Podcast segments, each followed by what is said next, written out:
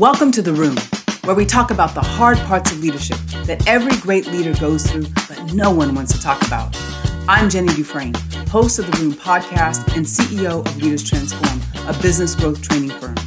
I am a global leader, former United States Marine, international best-selling author, community and business leader. The Room is your safe space. We'll talk about the things that are difficult for leaders, the tough stuff that leaders aren't willing to be vulnerable about, but we really need to. So come on in, close the door, join me in the room. I know leaders, and I know leadership. Welcome back to the room where leaders talk. I am extraordinarily excited today to talk to Cheri Dixon, who has had a very um, impactful career as a school leader, as a principal. For 28 years, she's been in the world of education, but also spent a lot of time leading schools. And if you know anything about education, it is a and and leadership in education it is a multifaceted um, experience um, this year june of this year she transitioned out of the seat of school principal and school leader and moved into creating her own consulting practice which continues to work with leaders mentoring leaders especially business owners and school principals both new principals as well as ex- more experienced principals but helping leaders understand the systems processes that help run a great organization, but also the internal stuff that you need to have as a leader in order to be effective. So, Cheri, I'm super excited to have you. Uh, we're going to have an exciting conversation, um, and so as we as we kick off here, I'm going to actually just rip the band-aid off. So, after 28 years, you decided that you were going to transition out of what you'd been doing for so many years and start something new. So how's that going? How is it how is how is the process of seeing a new opportunity and starting to walk into it? What are the some of the things that you're learning about yourself as a as a leader, as a woman, as now a business owner? What are some of the things that you're experiencing? Well, uh, that's a great question. And first, I want to say thank you for bringing me on board because I love talking about leadership. It's one of those things that I never thought I would do in life. And it just kind of fell into place. I guess people saw it in me and just kind of pushed me in that direction. And you're right, I was doing this for so long. I was in the principal seat for 16 years. I led three different campuses, two in the Houston area and one in Des Moines, Iowa. So you can see that they were all very different types of settings. But um, the commonality was that I would be called in to schools that were struggling and um, needed to have help to help get them back on track before the state would come and take them over. And I loved that work. It really did fulfill all of my career challenges, all of my goals in my career until it didn't. And um, I realized when I was turning 50 and lost a close friend um, suddenly that life is very, very short. And if you know anything about public education, which is very similar in so many other service type businesses, you dedicate your world to it. You dedicate your life. And I was finding myself spending 50, 60, sometimes 65 to 70 hours just focused on taking care of everybody else my teachers, my uh, families, the students, and when I wasn't doing that, I was trying to learn new ways of doing things so that I could be as innovative as possible, especially through some of the challenges that we've had in the past few years.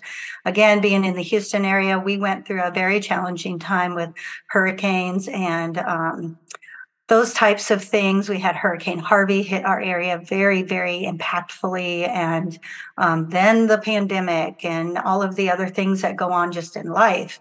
So, making a transition I knew was needed for my own personal life, but it was hard because I didn't I didn't not like the job. The job was so fulfilling and so um, important, you know. And when you're impacting other people, of course, I almost felt like I was going to be cheating on public education by mm. leaving. Wow. And um, so I made that decision though about a year ago and I gave myself a deadline and I said at the end of 2023, 22, 23, I was going to step away And I can always go back if I want. However, I wanted two big things in life. I wanted to be able to have some schedule freedom and I wanted to have some location freedom. Um, my daughter is an adult now, she's starting a family, and I want to be able to be around for my grandchildren because I wasn't always there for her, you know, as she was growing up.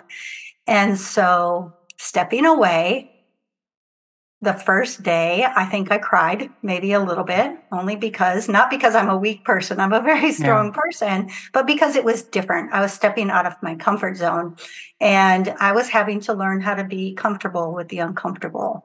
And um, I could tell people how to do that, but then I had to actually apply those skills on my own. So, you know, there are good days and there are bad days, just like everybody else. But I think one of the most important things that I had to just keep remembering is why? Why did i do this? And what kind of impact can i have on the future? Because we all read the statistics. We know what's happening in the world right now. Schools are organizations. And if schools fail if small businesses fail it's going to affect so many things in the future.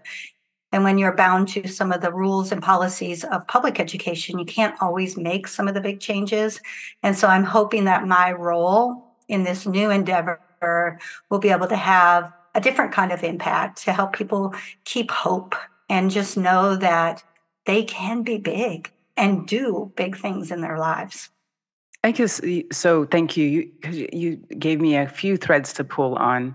I think one of the one of the things that people, and as you're talking, um, in one of my past lives, um, I founded and led a, a school, and I, and I think what people don't recognize who aren't in the day to day work of education, except I think those parents who had the opportunity during the pandemic. Now you know what teachers go through and school leaders go through. Um, but what I one of the things that I think is fantastic about about education and about leading an educational organization is you really as a leader have to understand systems, processes, leading people. You have to understand humans of all ages.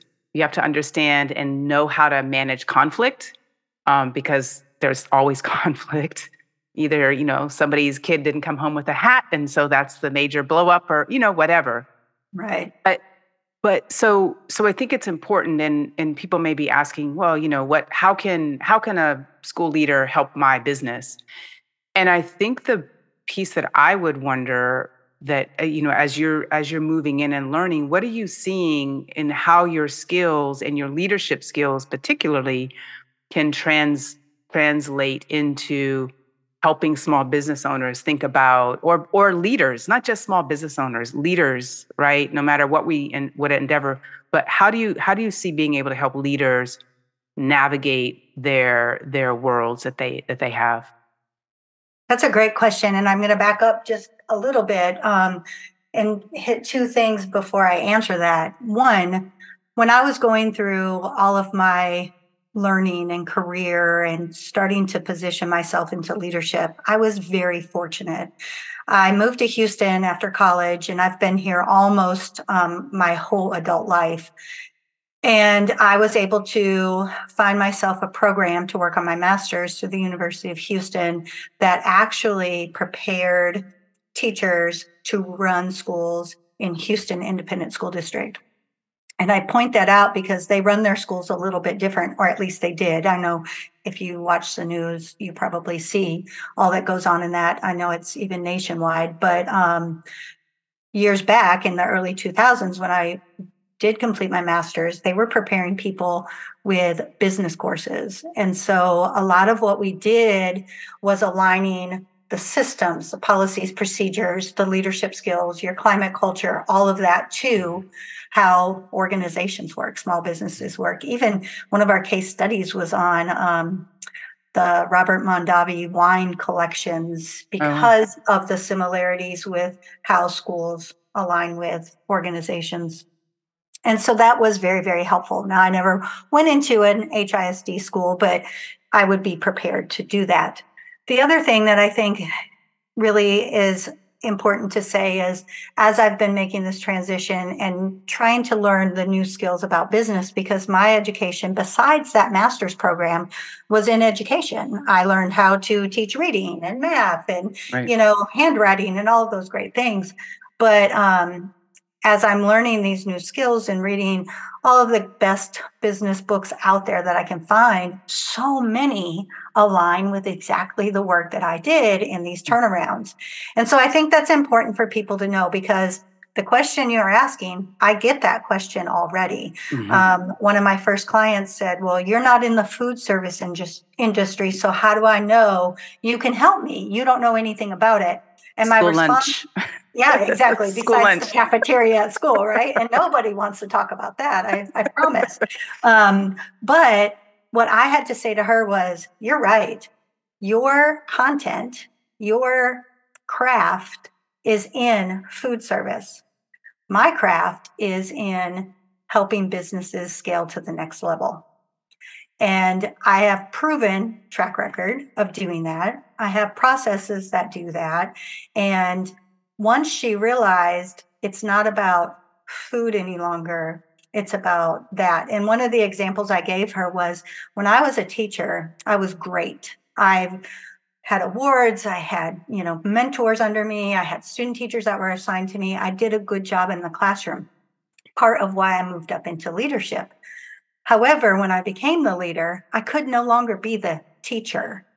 I had to right. step out of that role and now be the leader of teachers. Right.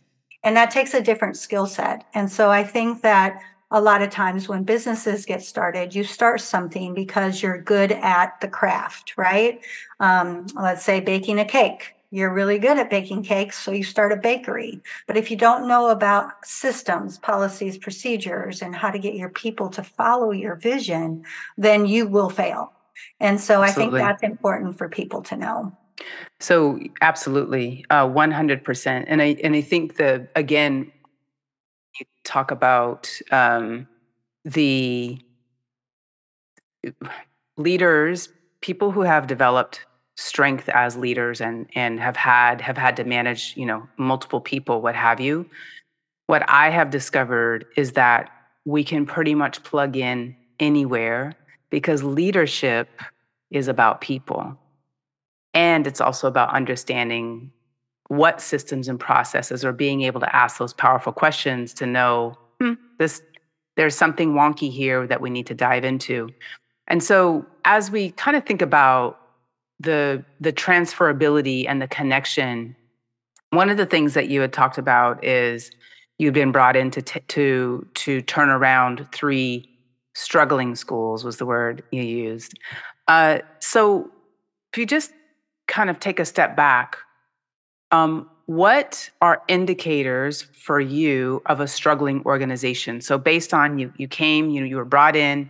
What were the indicators? What were maybe the top five things that you saw or see when you walk into an organization and you and you know you're like, oh, there's some stuff that needs to be worked. What are some things that you tend to see? So I think most of the reoccurring themes that we're going to see is the first big one, and that's systems, processes, and procedures.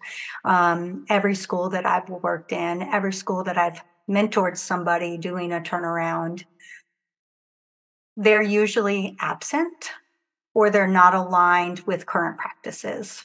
Um, we saw a lot of that, you know, after the pandemic for sure, because we had to learn how to new, do things so different so quickly. But if you were trying to do the old thing, you know you were not going to get the results. What is it that saying from i don't even know doing the same thing over and over and over and expecting a different result right. is the you know definition of insanity.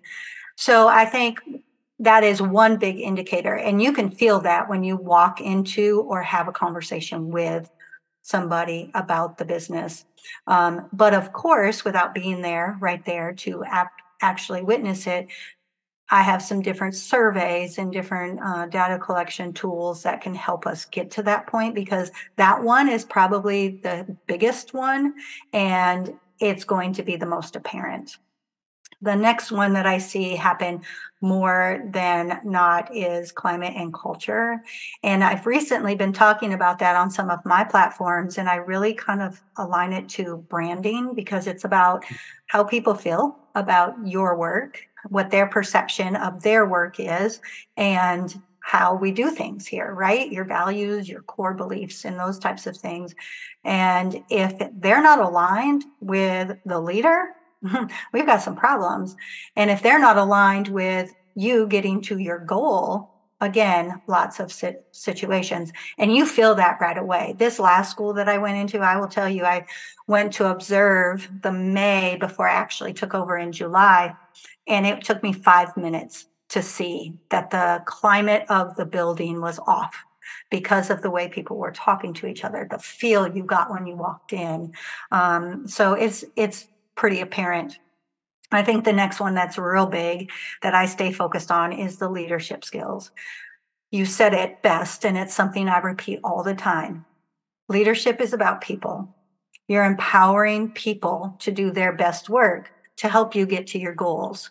You're engaging them in the work. But if you're just managing people, and a lot of people go into leadership who have not developed those skills yet and think that they need a checklist or think that they need to have the power or think that they're the only one with the title and so that makes them the most important and that's not what leadership is leadership is not having power it's about empowering others, others. and mm-hmm. so you know i think that as leaders you go into those positions as i mentioned because you were good at something you did but if your skills haven't been developed or you're not communicating your expectations to your people, then you're going to struggle. And then so finally, I, yeah. Go I'm ahead, sorry. sorry. No, go ahead. I was ahead. just going to say, finally, I think communication is always mm-hmm. key. If you're not communicating the best out to your clients, your customers, your communities, your employees, if you're just thinking that, assuming that everybody already knows, well, you're setting yourself up for disaster. I think that it's a, I mean, culture definitely, no matter where you go, you can feel it the moment you walk into a building. And I've always said to folks that culture is either intentional or intentional. You either intentionally are ignoring whatever's there or you're intentionally building what you want. And I think that that is something that no matter what type of organization, you can be a Fortune 100 or you can be a, you know, brand new mom and pop uh, business or you can be a school, uh, that culture is huge because it impacts everything. And it starts, in my opinion, from leadership and what leaders are allowing to have happen, what behaviors, kind of what you just said. You walk into a building, you can, you know, you hear people's talk, you hear people, mm-hmm. how people are interacting with each other. And and it and it again goes back to why I think people who've been in school leadership have a particularly and and who've done the work to develop as strong leaders and effective leaders is that the these building blocks are again they show up everywhere. We do work in with teams all across the country and if communication is wonky or siloed or people aren't building bridges and talking to each other it's the whole thing is just wonky right? And so i do i definitely i definitely appreciate those climate culture systems uh, processes uh, leadership communication. Those are all really critical things no matter what kind of industry no matter what kind of work um, that that people are in so one of the things uh, that uh, that I've learned along the way is that leadership can be extremely lonely. Like there's a lot that goes on in leadership that you really are not privy to talk about, or you're not privy to talk about, or you know you, you, you can't share everything with everyone. And so one of the things one of the things that I was thinking about when I was when I was preparing for this um, conversation is that when you're going into a turnaround environment or when you're going into an organization that's struggling, that I think that it can potentially become even lonelier because there's usually one really important ingredient missing, which is trust. So can you talk about talk a bit about when you've come into a new organization that's really struggling, you're the outsider or you're the insider outsider.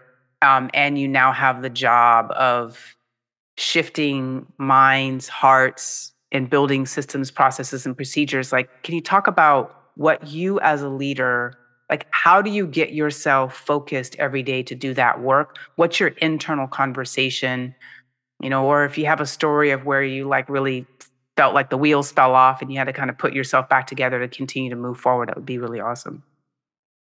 Yes that is um that one is big because we hear everybody talk about work life balance we hear everybody talk about their mental health their emotional health right now and you know you're right the leader position is so lonely.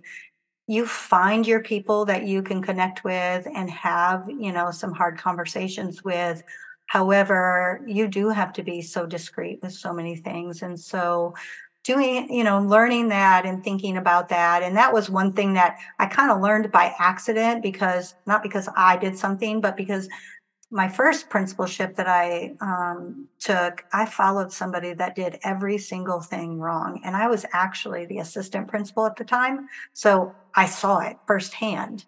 And sometimes you either learn from the best or you learn from the worst, right? right. Um, and part of the problem was the trust and the communication and the sharing of different things. So you learn that pretty quickly. How do you set yourself up for that? I think you have to really become very self aware about your own needs. Um, if you're somebody that wears your feelings on your sleeve, you're, you're going to have to work on that, you know, because it's hard. If, I'm just going to be honest, we all know it's hard. And um, if you're going to take everything personal and let everything affect your feelings, then you're going to set yourself up for failure. I do think that you have to learn the difference between constructive feedback and complaints and just you'll never make any everybody happy kind of thing you know? Right. you've got to go into it knowing that you're you're doing the best that you can. And if there are opportunities for you to reflect on feedback then definitely you um, take those opportunities and you know you determine if it's something that you can use moving forward. I think you do have to set yourself up to really be able to um, manage your stress and overwhelm I do that specifically. Um, I'm a runner. I like to go hang with friends. And I really found, and here, this is interesting. I know you said you've been in schools before, so it'd be interesting to hear if you've experienced this but your school becomes your family, right? Especially for mm-hmm. me because I was a transplant. And as a teacher, all of my friends were we were transplants. Houston's right. known for that. And so we became like a family and we would hang out on the weekends and we would do things in the evenings and our children grew up together. But then you find that you're always talking about school. Right. There's no break. There's no break. And I had to purposefully start putting myself in different rooms because if I was constantly in the thick of all of the problems with schools, I couldn't give myself that moment, you know, to breathe and just really. And it took me a while to understand that. And it actually took me going into the principal position to really know that that was something super important. Um, but I do, I think one of the most important takeaways of that question is just you have to understand you and you have to know that this journey is not going to be easy. I saw a post on social media just the other evening in a principal group, and this principal, second year in, was just listing everything that was going wrong. And I think you too have to kind of control your narrative because of course everybody was like I, I, didn't respond but everybody's responding you knew this was going to be hard. You knew that you know and you you have to mm. know that. And that's just talking about schools but it translates to any organization. If you're the leader the buck's going to stop with you. And so you have to be prepared for that. And for some people, I have a close friend that she took on a principal position, did it for about three years, and then she said, No, that's not for me. And she went back into the classroom as a teacher, and she is as happy as she can be. And it was the right move for her. So you have to be able to be okay with saying, This is what my needs are. Do they align with your organization, with this position? I'm going to take the feeling out of it. Not to say that you don't care, but that that personal feeling. I'm not going to be attacked by this. And if I can lay my head down at night on the pillow and know that I did my very best job, then that's the best thing that anyone can ever hope for. Cheri, do you find that in education that there's a, a, a higher degree of emotiveness around kind of the personal? What I mean by that is you just kind of gave this example of, you know, all the, you know, all the teachers were my friends and so we were kind of family so we were just constantly talking about this stuff and and really being emotive like you know our our emotions our expressiveness about it. Um like i'm curious if you find that in kind of your new journey now if you see any contrasts between how um I will say emotionally raw for the lack of a better word, but how expre- emotionally expressive people can be, it seems, in education compared to business? Or do you see it? I mean, have you had examples where you can see it being very similar? Um, I think, uh, of course. I mean, very different, sorry. Yeah, no, I, I think everything, I answer a lot of things with the word, it depends. Um, I do think that one thing about education, if you've ever really sat in a classroom and watched a teacher, even the most introverted teachers, we all know you got to be on stage when mm. you're you know with the students right? And so i do think that teachers can be a little more emotionally charged. Plus you know they don't go into this because they're getting a lot of money. They don't go into this really for the vacations right? Because most of the time you're staff developing or learning right. or doing whatever on your time off. So i think that there's a lot of personal feelings when it comes to that. And I think that, you know, just my opinion, if teachers were paid a little more, maybe they'd be regarded as a different type of professional. And then maybe that would alleviate some of that. But that's a conversation for another day. Um, however, I do find it's just going to depend on the type of business owner or leader in the organization because most people go into their new business, their new endeavors, this new leadership role because they have the passion to do something big, to make change. And the most passionate people are going to be, you know, usually your most emotionally charged people.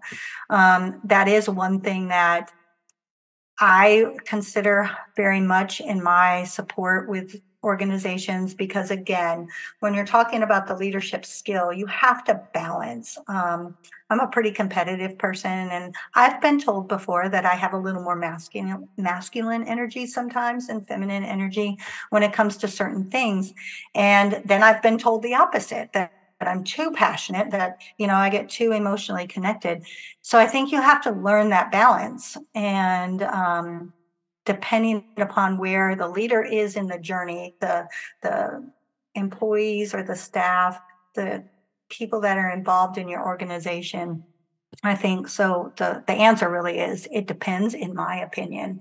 Um, now, of course, some I think some organizations will, you know, lend themselves to being a little more cut and dry. I was in a networking yesterday with an engineer, a former engineer who's now starting a business, and he flat out said, I have been told you do things this way, and that's the only way. Right. And I want a checklist. That's how I work. And now I can't work that way. So right. I think it, you know, there's just so many factors that go into it. But the more you know about humans and people, mm-hmm. um, relationships, I think you can navigate that a little bit better for sure. I, so thank you for that. Because I, I think what where I as I was listening is that at the end of the day, leaders there isn't a cut and dry checklist as a leader. The role or title is just that it's a role or a title on a piece of paper. And what I think is powerful about leading in educational environments and how I think people who've been in those environments can be highly effective in other environments, depending on their ability to kind of navigate it, is that school leaders have to walk through and process multiple different kinds of scenarios. Very similar or some, with some level of similarity between like military. So in a military environment, I'm a former Marine. So in the military environment, you know, you may be preparing for, you know, an exercise or mission to the left and something a series of things happen and suddenly you need to reconfigure you need to move your people you need to do all of these different things in order to now revise your mission and go now to the right and i think it's as you were sharing i was thinking about you know the power that you have you the the, the skill set that you have in helping and mentoring uh, business owners and leaders to really to really think about kind of these razor edge moments. Like you know there's if you take this path these are the things what do you think of the things that can happen if you take this path? Or you've just been confronted with this what's your next set of steps? Because i think that that's a skill that we don't talk about a lot in education and school leadership is that one's ability to I used to call it contingency planning. I'd have literally 10 or 12 contingency plans in my head, depending on various scenarios that could happen. Can you talk a little bit about how when you know if you're if you're mentoring uh, you know either a new owner or a new school leader like how do you start to help them think about these various nuances and ambiguities that they have to manage like how do you help them think through that that's a really good point because you're right. You are making so many fast paced decisions so mm-hmm. quickly. Mm-hmm. Anytime you're in that, you know, you're taking care of little humans in school, right? right. So right. children are your most important. And as we all know, with the things that are happening these days, especially with school safety, you just have mm-hmm. to you have to think every possible worst case scenario, right? Or every possible this could happen, this could happen, what are we going to do? I think one of the most important things is first off, mentoring someone. I need to be sure that they have a very good grasp on what their plan A is. Mm. Um, if we don't have a solid plan A in place, everything is going to be about reacting, right? And so if the first thing coming in is we need to figure out what's happening, what is the norm, what are the expectations, and how do we do these things. Then the next piece is really taking them through some real life conversations or experiences um, where they can see what happens when you can't start thinking about a plan B, C, D, X, Y, Z and how do you start to develop that skill set? Um, it does take some time I, I know and i know that in an ideal world i would love to be able to have them with me like four or six months ahead of time before they actually went in and did their work so that you could see. I learned best from observing and watching others taking in good things that happen and not so great things. And so having those experiences and then being able to sit down and talk about it kind of almost like i think back to student teaching right way back in the day i had to mm-hmm. student mm-hmm. teach and i was with a teacher all the time um, mm-hmm. guiding me and directing me and if i made a bad decision coming in right away or if something was happening that i couldn't see being able to do that we don't always have those opportunities so you have to s- simulate it the best way that you can but knowing that when I come in to do the work with someone, they need to, number one, I have a few contracts and things that I have them complete. They have to take their personal feelings out. You know, it's not personal if I tell you, okay, that was not a good idea. It's not because I don't like you or you're a bad person. It's just because we need to fix this situation quickly. I think we need to remember the sense of urgency. So I tell them when we talk about something, I need a commitment that you're going to do the work to implement the something. And if you're not able to do it, you're communicating with me immediately so that we can make some arrangements and some um, other types of plans. But again, the bottom line has to be the more prepared you are for plan A, the more equipped mm-hmm. you're going to be for plan whatever whatever happens yeah right, right. and and knowing that you kind of need to be a, step ahead so you know when i mm-hmm. mentioned earlier how this person that i'm currently working with said i wasn't in the food service business you still have to have a little knowledge you have to do your research if you're walking mm-hmm. into a school or a bank or a accounting firm or whatever it is that you are leading, you really need to know a little something about what's been going on. And that's where you ask those questions and you do those deep dive analysis so that you get a good feel. You look at their website, you look at their social media, you really do your homework, um, almost as if you're preparing for an interview, right? Mm-hmm so that you can have some kind of idea okay if we have this system in place it's solid but something goes wrong what would be our options so that you can guide you know the person? But um, developing that relationship of value and trust with my mentee is also super important because if they don't trust that i'm going to hear them listen to them believe in them and be supportive if something goes wrong. Nobody wants to walk in and go, okay, I'm being reprimanded for this, right? Because right, that's not right. the intent. Right. Uh, it's the intent to develop you and grow you. So um, it all comes back to that what we said. Everything is about people and understanding, and then making sure those systems are in place.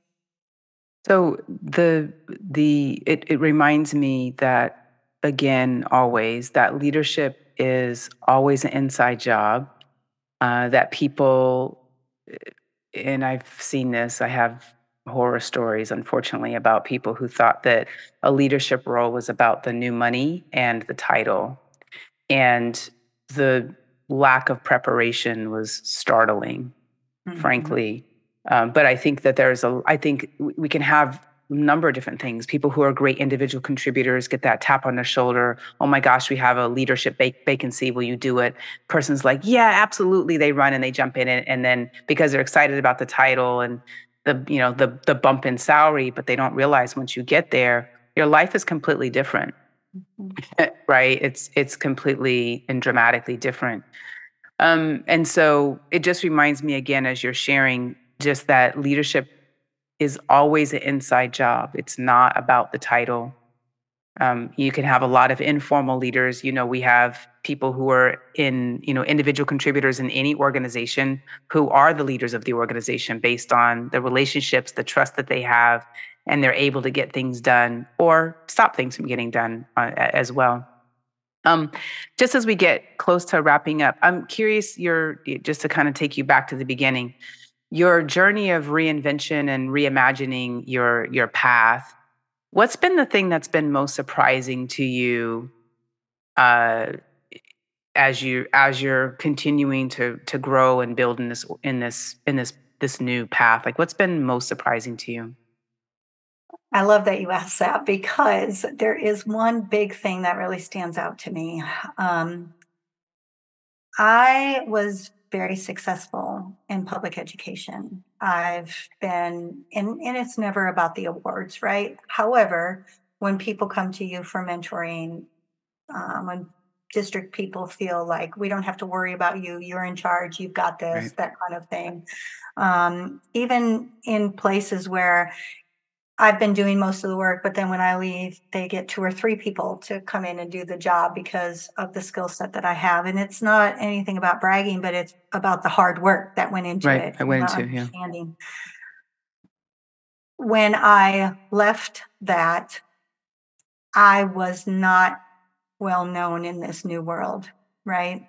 So building the reputation, the value, that trust factor, knowing that I'm here to support and not just take over something or uh, tell you what to do, be your boss, that kind of thing.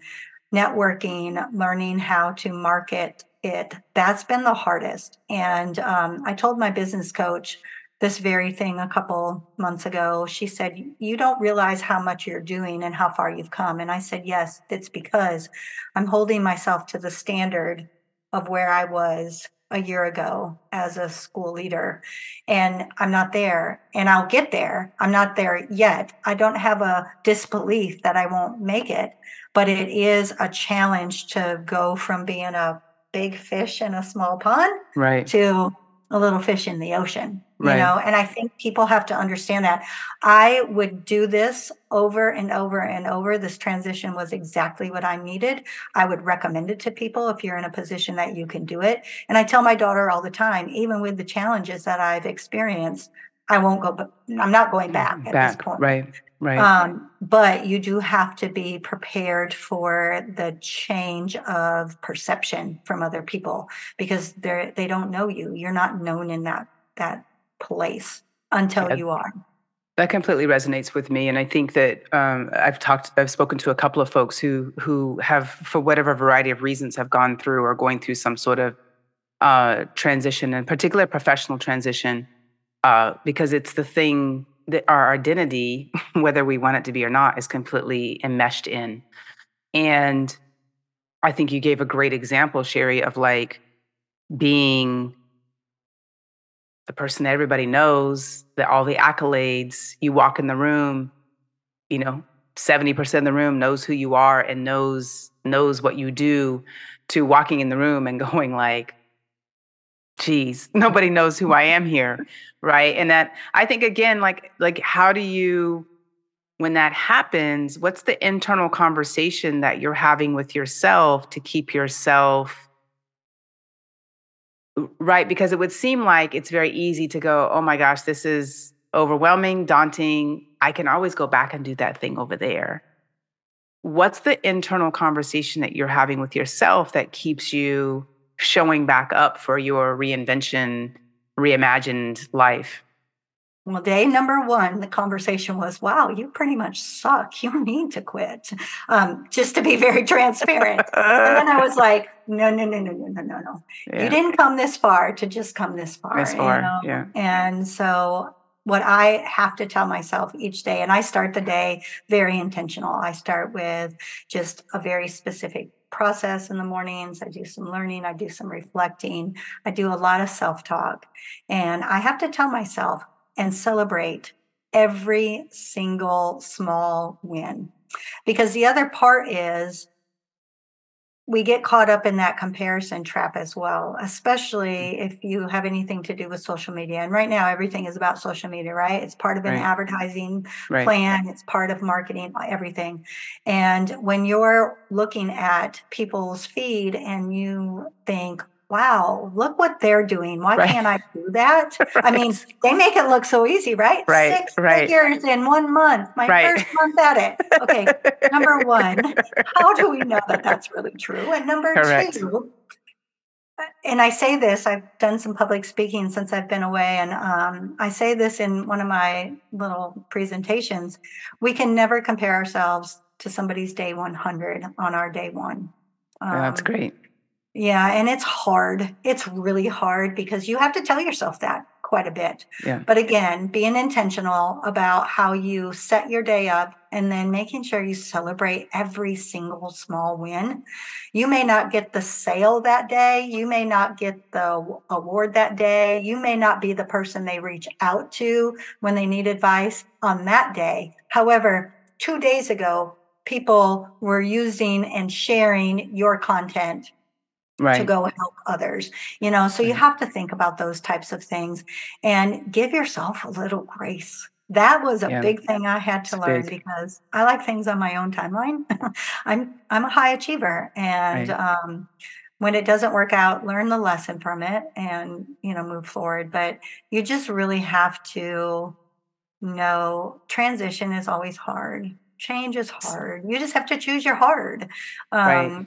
You either stay in something that's not fulfilling you any longer and deal with it, or you get uncomfortable. Um, I think it's the Duke basketball, women's basketball coach. I think her name's Kara Lawson. She says something like, We just have to Mhm. lear- learn how to do hard better, you know. And if you're going into this, just like leadership, you just have to know, get ready because it's going to be uncomfortable. But then one day you're going to wake up and it's not uncomfortable anymore. yeah no i think that's perfect. That's a perfect um perfect way to to wrap out wrap up our conversation. Um, i'm super excited and really glad to have had this conversation with you Cheri. Um, just as we close out what's your favorite what's your kind of favorite thing you're looking to engage in terms of customers experiences that you want to have? What what would that look like for you? Well, so of course, you know, my goal is to impact as many schools and businesses as I possibly can. So anybody that's out there and really needs, you know, that kind of support and really wants a different lens on it, an outside perspective that's not in the thick of it and has had lots of experiences. As you mentioned before, my experiences just lend to it. But I am working on a new project coming out. Um, in addition to this work, I'm an author and I have an online talk show. And um, I've really enjoyed being able to share my knowledge with people as well. And so, one thing that I'm going to be working on in 2024 is a docu series on autism. Nice. Oh, and how it affects families all the way from the start of the journey to, and this has kind of been a new discovery for me through your middle age, your older age, you know, long term care plans and things like that, which it never goes away. So I think having that come out is something that's that awesome. I'm real passionate about as well. A new adventure. Yeah. A new adventure. Awesome. Well, Cheri, thank you so much again. Cheri Dixon, uh, lifelong leader, leader, developer of leaders, um, and with her own consulting firm now, uh, Cheri Dixon Consulting. I'm super excited to get a chance to talk to you. As I said, all of her contact information will be in our show notes, and please feel free to reach out um, and connect. I will I will personally vouch for her level of skill as a as a school leader. If she's done 3 or more school turnarounds, you want her in your organization to be like the sniff test of what's happening because I will tell you uh, school leaders that have that skill set are extraordinary in any environment and I'm saying that as someone who has a bit of experience in that. So reach out to her, make sure you connect with her. And again, Cheri, thank you so much for being here today. Thank you, Jenny. I appreciate it. Um, I have so enjoyed this and listening to your podcast. I just only see big things for you in the future as well. So, awesome. Once again, thanks. Thank you. I appreciate it. Hey, it's Jenny. Thank you so much for joining me in this week's episode of The Room, a safe place where leaders come together to talk about the things that we don't often share out loud. If you enjoyed your time in the room, please like or subscribe on your favorite platform and leave a review. And if you want to learn more about our important work with leaders, head over to the website leaderstransform.com and continue to be connected to our community. Thank you again for listening and make sure you invite someone to next week's episode of The Room.